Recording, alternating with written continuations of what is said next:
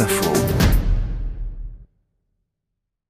Et voilà Bernard Thomasson avec son rendez-vous quotidien 5 minutes pour réviser, réviser en l'occurrence une matière que Édouard Philippe a mis un peu de côté hier dans son discours à l'Assemblée nationale. 5 minutes pour réviser. Bonjour à tous, et dans notre cartable de révision, aujourd'hui le traçage numérique qui est abordé en classe d'informatique au collège.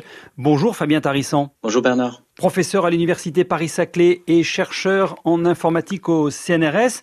Le traçage numérique semble se dessiner pour sortir du confinement et pour le suivi des contacts des gens. Vous pouvez nous expliquer euh, ce que cela signifie exactement? Alors, le traçage numérique pour le suivi de contact, c'est l'utilisation de moyens informatiques, technologiques, pour détecter quand et pendant combien de temps les personnes se sont retrouvées proches euh, les unes des autres. L'idée, c'est d'enregistrer et d'étudier les traces, d'où le nom de traçage numérique. En quoi le fait d'identifier ainsi les contacts participe à la lutte contre l'épidémie? Parce que nous savons que l'épidémie qui est liée au Covid-19, elle se propage notamment euh, par la voie aérienne lorsque les personnes se retrouvent à proximité les unes des autres. Donc si on est capable d'identifier les contacts entre les personnes, eh bien, il devient possible de prévenir celles qui ont été en contact avec les personnes infectées et donc de mettre en place des mesures telles que le dépistage, le confinement ciblé, l'isolement, etc. Très bien, mais alors dans ces cas-là, comment savoir si deux personnes se sont croisées? Alors, l'une des solutions euh, technologiques dont on entend beaucoup parler en ce moment est celle qui consiste à utiliser des téléphones portables pour détecter les contacts entre les personnes. Donc, si on est capable de détecter que deux portables se trouvent à proximité, on peut aussi en déduire que deux personnes se trouvent également à proximité. Dès lors, comment on peut détecter si deux téléphones ont été proches C'est-à-dire comment ça s'enchaîne ensuite?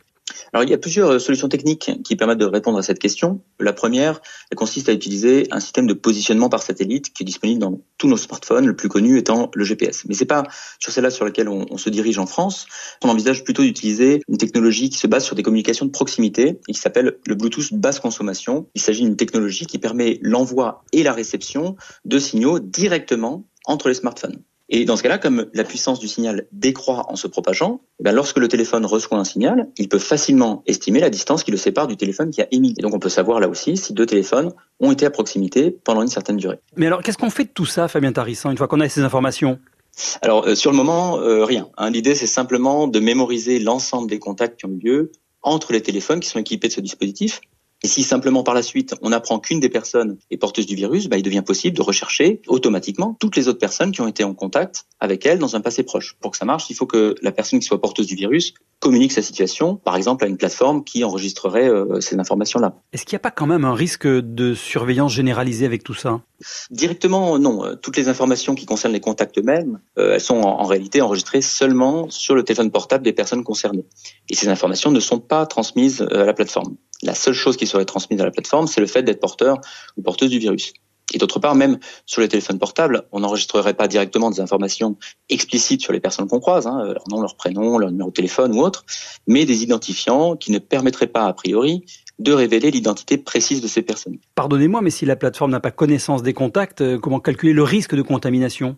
Alors c'est vrai, euh, la plateforme ne sait pas qui a été en contact avec qui, mais elle, elle sait faire le lien entre les identifiants et les personnes physiques. Et comme de son côté, chaque téléphone maintient une liste des identifiants avec lesquels il a été en contact, si son propriétaire apprend qu'il est porteur du virus, il peut tout à fait envoyer à la plateforme ses identifiants. Et c'est alors la plateforme qui se charge de faire le lien avec les personnes concernées et de les prévenir d'un risque de contamination. Cette technologie, elle suppose que les gens, un, veuillent massivement l'utiliser, et deux, soient équipés de smartphones. Et donc, que fait-on, par exemple, pour les personnes qui n'en ont pas? Ce qui est le cas, euh, entre autres, des personnes âgées qui sont particulièrement euh, vulnérables. Et globalement, quels sont quand même les risques, euh, j'insiste un peu là-dessus, d'un tel traçage numérique? Alors c'est vrai que le traçage numérique pose des problèmes en termes de liberté individuelle. Hein. On a déjà évoqué euh, le fait qu'il y a un certain souci du, du, respect du caractère personnel de certaines informations, mais il reste quand même un certain nombre de questions. Par exemple, quel est le niveau de sécurité du système qu'on peut garantir? Est-on certain qu'on ne pourra pas identifier les personnes croisées à partir d'identifiants Est-ce qu'il n'y aura pas des fuites de ces données, etc. Donc on voit aussi que ça pose des questions éthiques qui sont importantes et sur lesquelles chacun, chacune devrait se faire son opinion.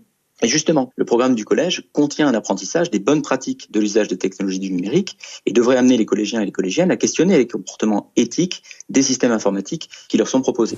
La vie privée, le domaine public. Qu'est-ce qui est privé, qu'est-ce qui est public?